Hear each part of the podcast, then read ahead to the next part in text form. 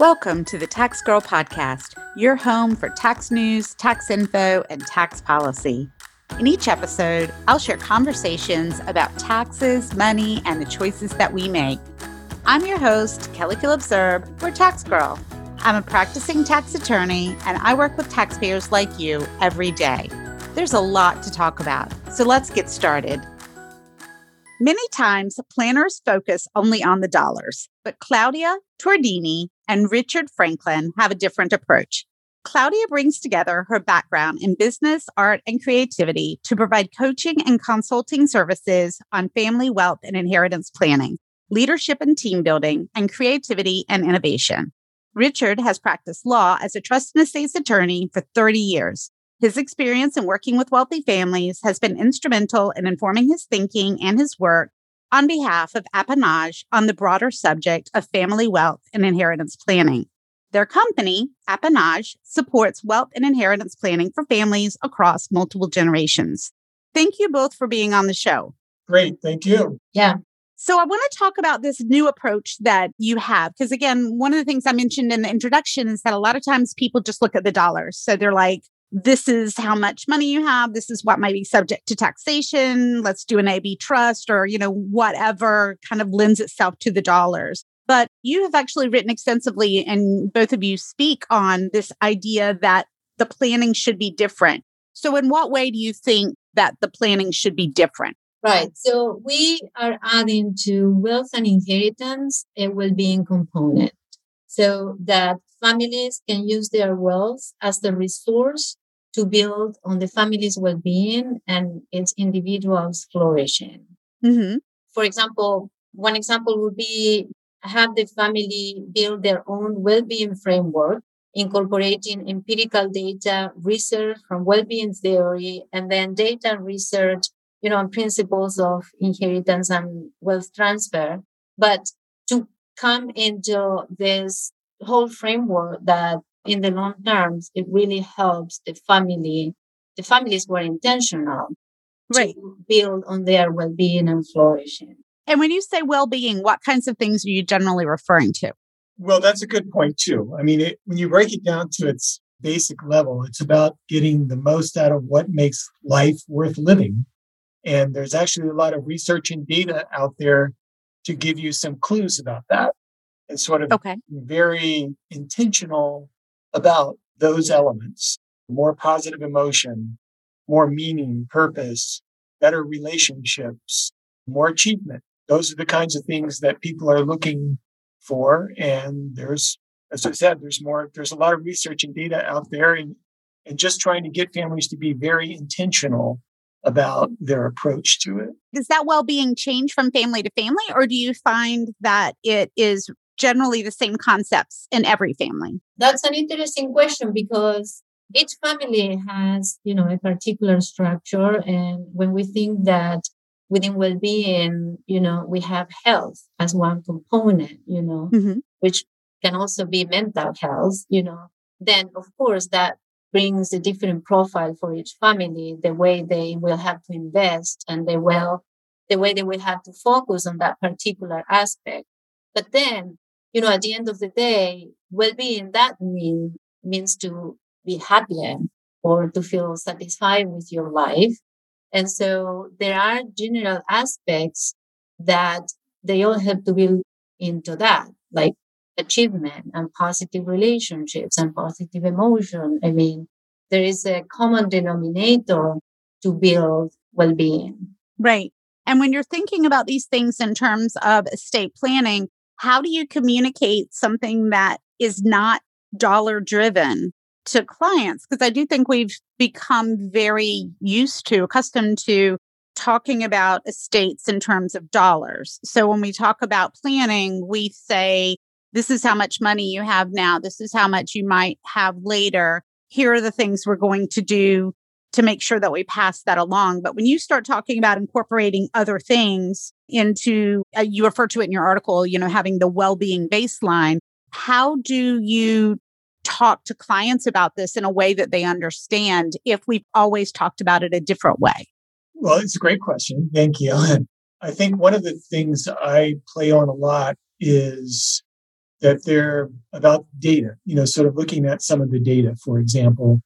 And one of the data sets that's been really interesting to me to look at that I think has changed significantly over the past 30, 40 years is life expectancy. Mm-hmm. And it's upper end, you know, for affluent families, life expectancy has expanded greatly in the United States. Right. In 2016, there was a study published in JAMA, the Journal of the American Medical Association, that linked life expectancy with income. And at the top 1%, a woman's likely to live about 90 years and a man about 88 years. And of course, those are just averages. And anecdotally, I see in my office frequently people who are 100. And so whenever I'm meeting with a client now, I tell them, you know, a, a couple, I say, one of you is likely to live to be 100. And, and what that means is their children would inherit when they're in their 70s if they inherit under the traditional approach of getting everything at the time of the surviving parent's death. Right, right. Which is problematic because, and especially when you talk about not just transfer of wealth, but also transfer of business interests and that kind of thing. Exactly. Yeah, lots of issues associated with it. And I, I have a term that I refer to it as the Prince Charles effect. There's a perfect analogy to Prince Charles, who's 72 now, and she mm-hmm. his mother, Queen Elizabeth, is 95. She just turned 95 in April. And her husband, Prince Philip, would have been 100 in June. Right. Had he lived. So he's been waiting to inherit the kingdom his entire life. So when you really start to think about inheritance and the timing of it and how that relates to well being, to us, there's really a, a significant an entry point there that inheritance in more of a lifetime format would be more useful. Okay. what's the what's the real benefit of getting inheritance in the last quarter of your life expectancy as far as creating opportunities for you and helping to do with a whole range of different things coming at an earlier point in time might be more advantageous. Right. And so when you say that kind of thing to clients, are they open to it? Because I know that, you know, one of the things that clients sometimes, especially in the estate planning world, focus on is this idea of control, right? Like not being able to cede control of assets, of businesses, of all kinds of things over to younger generations. And we're talking about younger generations, but as you pointed out, the younger generation could be 70. So how do you talk about that with clients and, and kind of start changing that mindset? Because we've always been programmed, even in the estate practitioner world, to plan for the most part, you know, and, and again, I understand lifetime planning. I'm not discounting any of that, but traditionally, the idea is that you inherit when, you know, mom or dad passes away. So, how do you have those conversations or how do you change that mentality that maybe this is something we should start earlier? Well, I'm going to go back to the life expectancy element just for a moment to mm-hmm. one way I explain that is under this one study that I mentioned, uh, 2016 in the Journal of the American Medical Association, the median income was $61,175. And at the median income, life expectancy would be for a woman about four to five years less than it would be at the 95th percentile, which is 224,000 a year. Okay. And a very expensive study. So just imagine that you had an English teacher making 61,175 a year and she's teaching, you know, the majesty of the English language through Shakespeare and Dickinson and Jane Austen. She feels like she's really flourishing, right? You know, so She's not trying to make more money because she's already doing what she wants to do. Mm-hmm. And in a wealthy family, better life expectancy at that income would be four or five years less. And if her parents were seven or 30 when she was born, and one of them is going to live to be 100, she would inherit under the traditional approach at 70. Mm-hmm. So she would live, if she's 40 years old now, she'd live 30 years at this median income with its median life expectancy outcome and so, one thing the parents might do if she's from a wealthy family is supplement her income, not try to force her to change her life to make more money because that's going to make her unhappy, but to supplement her income up to, let's say, the 224, where she's at the 95th percentile. And at 95th, she's 0.6 years away from the very longest life expectancy of the top 1% of income. So she's very close. Mm-hmm. They would have to give her about 160,000 a year. And just imagine what having another 160,000 a year is like for someone. It's it's the difference between having access to good quality health care, right? Being able to shop at Whole Foods, maybe buy organic, maybe having the opportunity to do some other things that really add to the quality and texture of life. So it's a it's a really big deal. And besides that, it extends her life expectancy on average another five years, which is pretty astounding. Sure. And I can see where that you, when you talk about it in those terms, you know, you're basically telling families that their children could live longer. And that would be appealing, right? Because we all want what's best for our kids. Do you sense or do you feel pushback from people who say, but if we waited until the end, we get the step up in basis, or but if we waited until the end, we could control it a little longer. Do you hear those kinds of pushback or do you not once you explain it? Well, no, I, I hear all different things, but for the most part, I think people find the information helpful, appreciate knowing that there are ways to do it that are thoughtful. And one of the things that Claudia and I have looked at a lot is sort of the model of countries. And I'll come back to the tax point in a moment. But to point families to the the idea that there are lots of countries out there, and Claudia can talk about it a little bit more. We actually have a new article coming out in the Bloomberg Journal about the model that countries provide to families. That this is what countries are actually doing. Some of the the really smart ones is a model that families can follow. Yeah, indeed. Like countries have actually invested a significant amount of resources for the last 15 years to find better ways to drive their policy making and budgeting. Mm-hmm. There was a clear awareness that the improvement of the financial well-being of a country did not equate to the improvement of the citizens' well-being. So interesting. There's been the Council of the European Union invested 12 years doing research until they finally adopted in, in 2019 what they call the economy of well-being. It's called Beyond the GDP. It's a set of indicators use expanded measurement of progress. So it's an enlarged GDP. And it also includes components of well-being, environment, and social matters. We also seen in 2019 New Zealand coming up with a well-being budget that is now entering its third year with a very, you know, particular focus on how the spending, every dollar that is spent has to hit the targets of their well-being. Okay.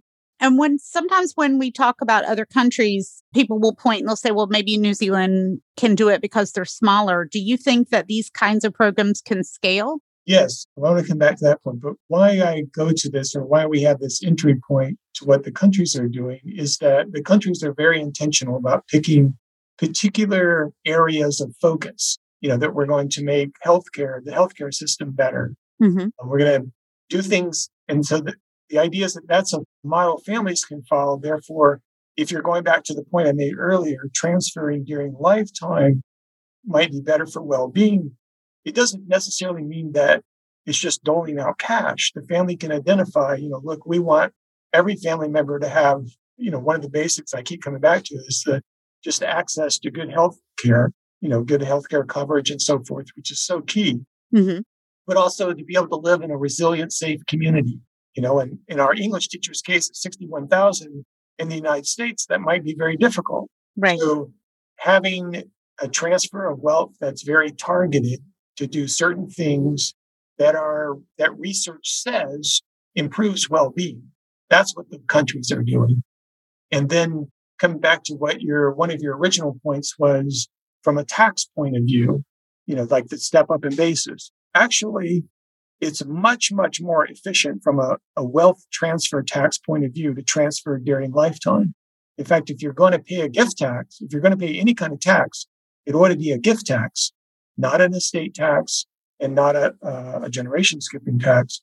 Gift taxes are 28.6% less expensive to pay than estate tax under current rates. Mm-hmm. That percentage of benefit may go up, you know, if the estate tax rate goes up in the future. Sure. Yeah.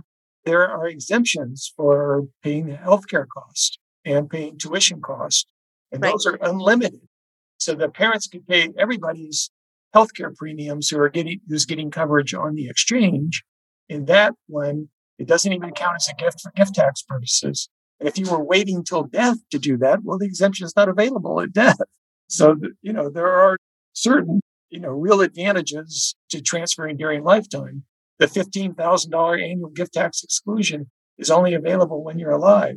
So all those things uh, you really can't take advantage of post death. Right. We used to joke about the education, the, the tuition exemption. We used to call that the Emily Gilmore exemption from the Gilmore girls because that was, you know, the wealthy grandmother who's paying their granddaughter's tuition at Yale for her to go. And, and, you know, her mom was working class and she was not. So that was a classic example of, you know, multi generational wealth that you could easily shift during lifetime. And that was something, uh, especially when, when Gilmore Girls was popular, that people could relate to. So yeah, no, absolutely. There's much more than families can do. And particular area where we see that we call parents' attention is with some life events that actually somehow challenge people's well-being. Say mm-hmm. a divorce, for example, or say, you know, a, a stress, a time, or even starting a new family, you know. Mm-hmm just easing the pressure to go back to work and allowing for an extended maternity or paternity leave of, you know, the parents has a huge impact on the well-being of the parents and the newborn too. There are sometimes, you know, burnouts or career crisis and having the chance to have a sabbatical and rethink a career change, for example or even going back to school, you know, in at the mid-career point, and I'm talking about more than just the tuition. You know, if you are a mid-career person, you probably have a family, a house, you have a lot of other expenses. Being able to be supported during that, it definitely has a huge, a huge impact on the person's well-being. And it does determine successful transition of a difficult period like that. When you have these conversations with the client, are these conversations that you have just with the clients with money, or do you have it with the entire family? Or is that something that evolves where you start out maybe talking to granddad and grandma and then end up talking to everybody? Like, how does that happen? Well, that is all different ways too. One of the ideas that Claudia and I had with doing this kind of consulting work is that we didn't want the ideas just to be about the uber wealthy. They're mm-hmm. about every family and it's completely scalable. So for the uber wealthy family, you might have a really complex sort of well-being framework that Claudia mentioned, you know, to begin with. But, you know, at a more modest family might just be, hey, what we can do right now is pay for college and make sure everybody's got good healthcare coverage. And then maybe in future years, we try to build on that But the idea is that everybody can be sort of focused and understand the, the science, which has really developed over the past 20 years or so, well-being theory, the science behind it. And during that period of time, life expectancy has changed dramatically as well, both at the upper end and the bottom. Life expectancy in the United States at the bottom has gone down and likely over the past year because of the pandemic, even more so. But at the top end, it's gone up dramatically.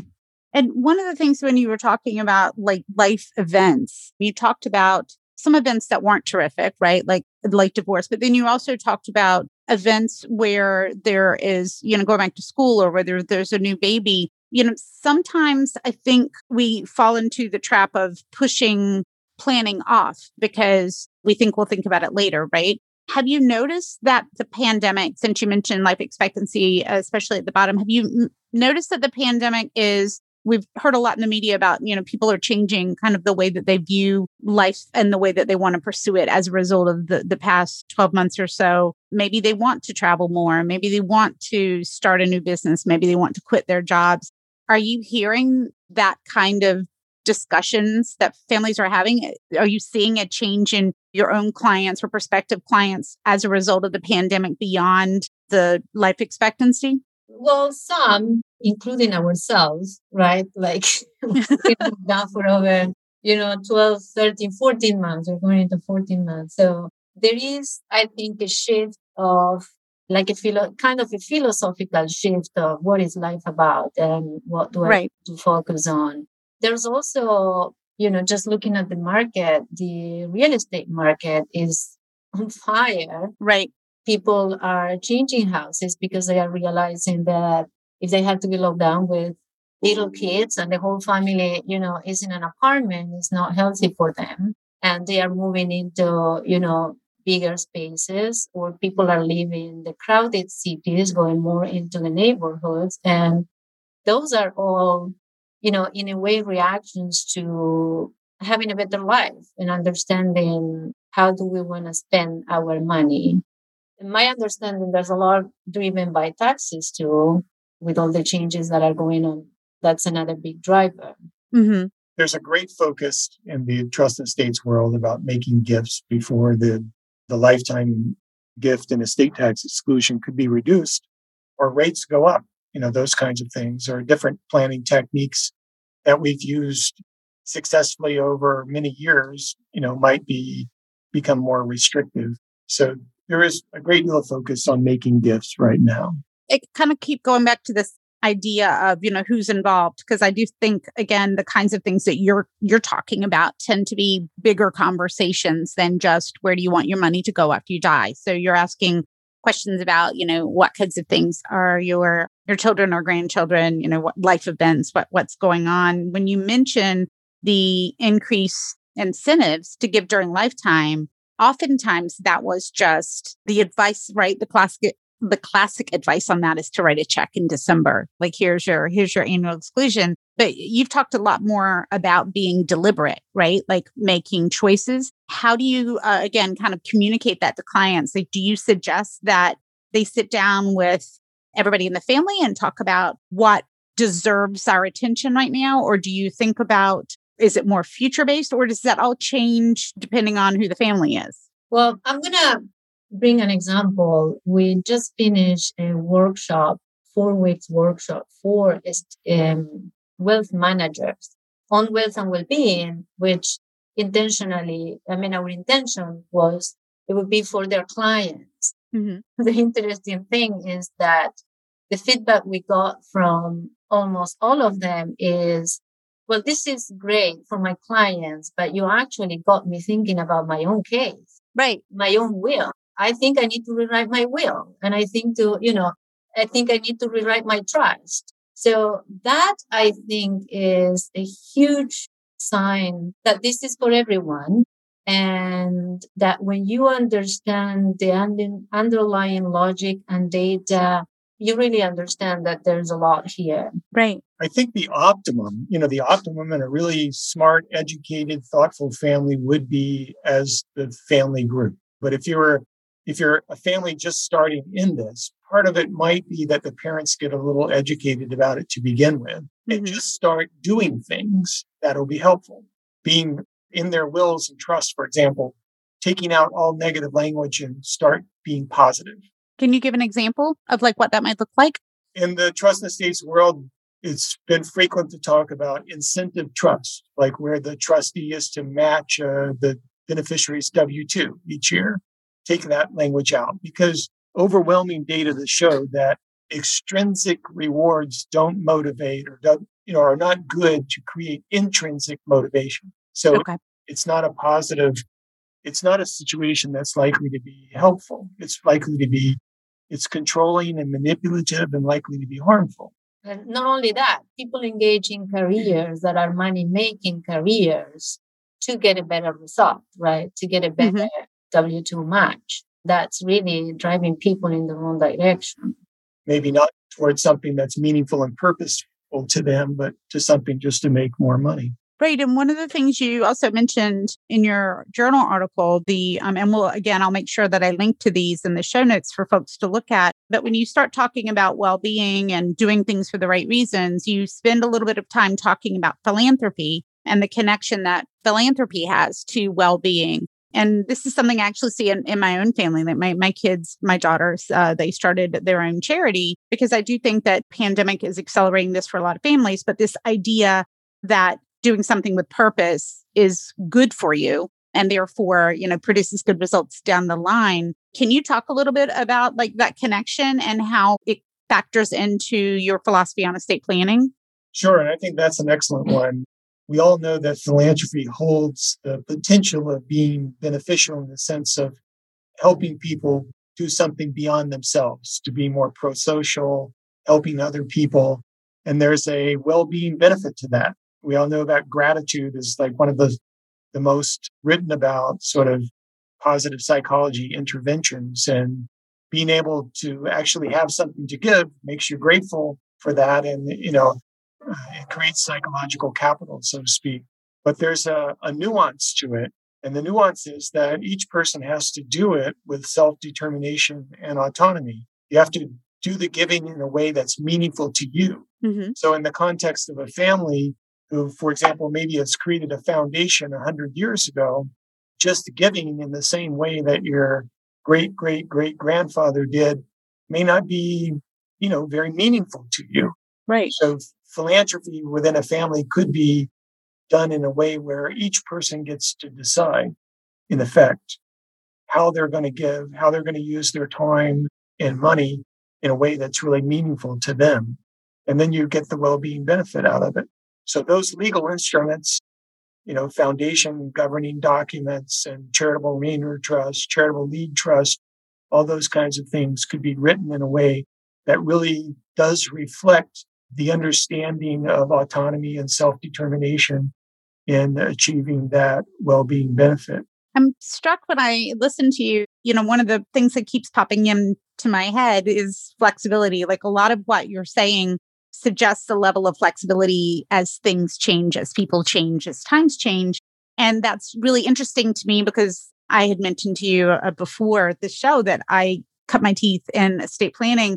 And, you know, estate planning traditionally has not always been about flexibility you know, going back to the idea of folks trying to exert control, you know, there's a lot of documents aren't flexible. I mean, we try, obviously, you know, when we write trust, you try to make them as, as flexible as you can, but a lot of the crux of basic estate planning really isn't about being flexible. It's about choosing a certain number of years to transfer wealth or certain criteria. So it's really interesting to hear you talk about this in this way because it sounds like what you're advocating for kind of under the surface is more flexibility that's one part of it. I think in the in the context of a charitable gifts, yes, I think you would design it in a way knowing that how the funds are going to be spent would change over time and that mm-hmm. there's reason for that.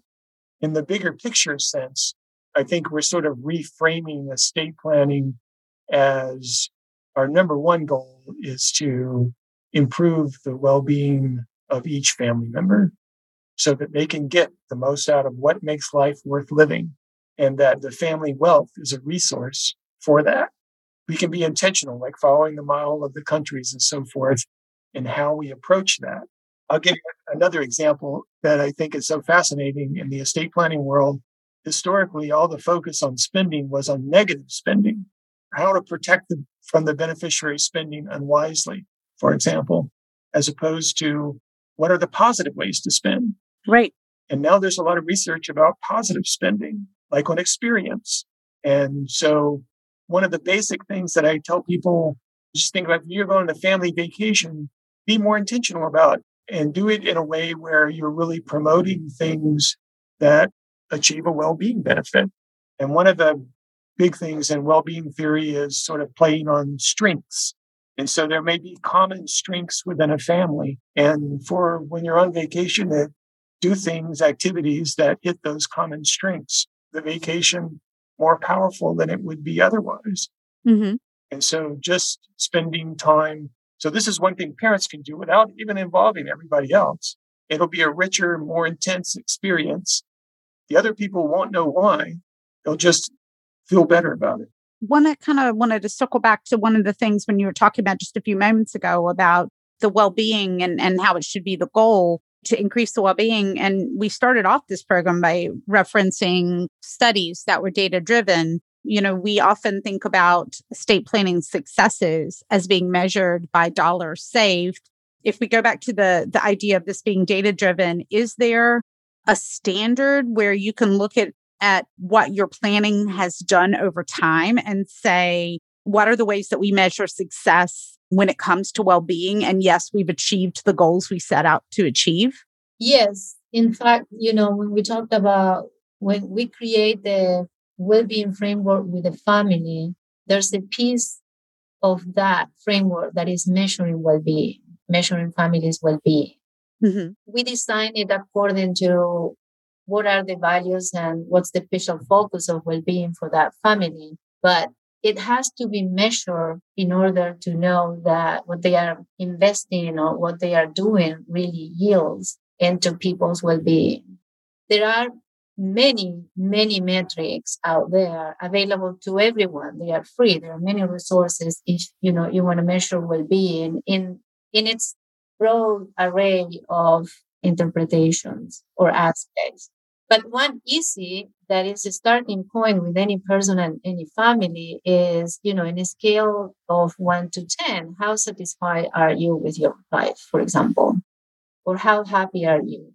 Just including that within a family and, you know, making aware to everyone who is more or less happy or who is more or less satisfied with their life talks a lot. Right. But from there, you know, we, we have an array of, you know, there's a positivity ratio, for example, which is how, how much positive emotion you have in your life. And that's been created by Barbara Fredrickson, who is really the reference in terms of positivity in the world today. And she has set a threshold of three. And again, you can go online. There's a free assessment. It's maybe five minutes to fill in the survey mm-hmm. and it mm-hmm. will give you a number and it will tell you immediately if you're below three you don't have enough positive emotion in your life so to going going back to your point yes measurement is key and we do include that we don't of course we don't want to be obsessive or we don't want sure. to be obsessive yeah. because this is not a financial return or this is not a number that you know it's critical to act on the spot but it is definitely a way to set a north where to go and to measure to keep track of how is it going. Kind of wrapping um, a lot of what we talked about up. It's this idea it sounds like it's an ongoing process right? So this isn't when you go in and meet with your estate planner once and then you don't think about it for 10 more years but it's this idea of i think you use the phrase deliberately and intentionally increasing happiness over time right? So is this something that you encourage trustees, fiduciaries, and clients to think about on a like, is it a yearly basis? Like, how often do you encourage people to think about it? I mean, because it would seem like this is the kind of thing when we talk about measurements, and I understand you don't want to be obsessive, but like to see if it's working, you would want to check in with people because again, you're not getting a, a tax return that shows that you've increased your income and decreased your taxes. So do you have like suggestions for how often folks should meet with folks to talk about this or or is this something that is a case by case basis? I definitely think this would be something that you would focus on each year. And in the mm-hmm. context of a trust, one of the things that I'm talking about now frequently is what I'm calling the well-being trust. And in that, I would require the trustee to meet with the beneficiaries each year to explain to them all the things about investing, but also how we've actually improved your well-being over the course of the year. Right. These were the these are the points that we talked about. Healthcare. You know, we went from a silver plan to a platinum plan, for example. What was your experience with that more expensive platinum plan? Was it better for you? And so objectively determining that we've actually had an impact here. You know, we helped you move to a, a more resilient, safe community with better green space. You know, so there would be objective and subjective. After all, subjective is more important in a sense because whether the person feels good about their life and they're happy and and progressing, it's most important to the person living inside their own skin, right? So subjective well-being is the, you know, it's a big component, but there are certainly parts of it that the trustee could look at objectively and the family could look at objectively but still try to hit, you know, all the sort of indications. But yeah, it's, it's a constant focus. And it's one that everybody's on. Mm-hmm. Everybody in the family is on the same journey toward getting the most out of what makes life worth living. And in that sense, you know, they can play together and collaborate together and do that as frequently as they can. Well, thank you so much for this. I think this has been really fascinating. I think that we've, again, I think been kind of programmed to think about estate planning in a very different way. And I think that there's a lot of things happening in the world right now that are causing people to pause and think about what would make their lives better and how can they help their families. So I really do appreciate you being here today. If folks wanted to find you online or on social media, where would you point them? Our website is appanage, A P P A N A G group.com. And that's probably the best place to find us. Great. And I'll be sure to put that link in the show notes so that people can easily find it. Thank you so much. I really appreciate it. Thank you. Thank you for having us. I'd love to know what you thought of this episode. You can send an email with your feedback to podcast at taxgirl.com. And if you liked it, please share. You can find the audio of each episode at taxgirl.com. You can also subscribe at Apple Podcasts, Stitcher, Spotify, or your favorite listening app so you never miss an episode.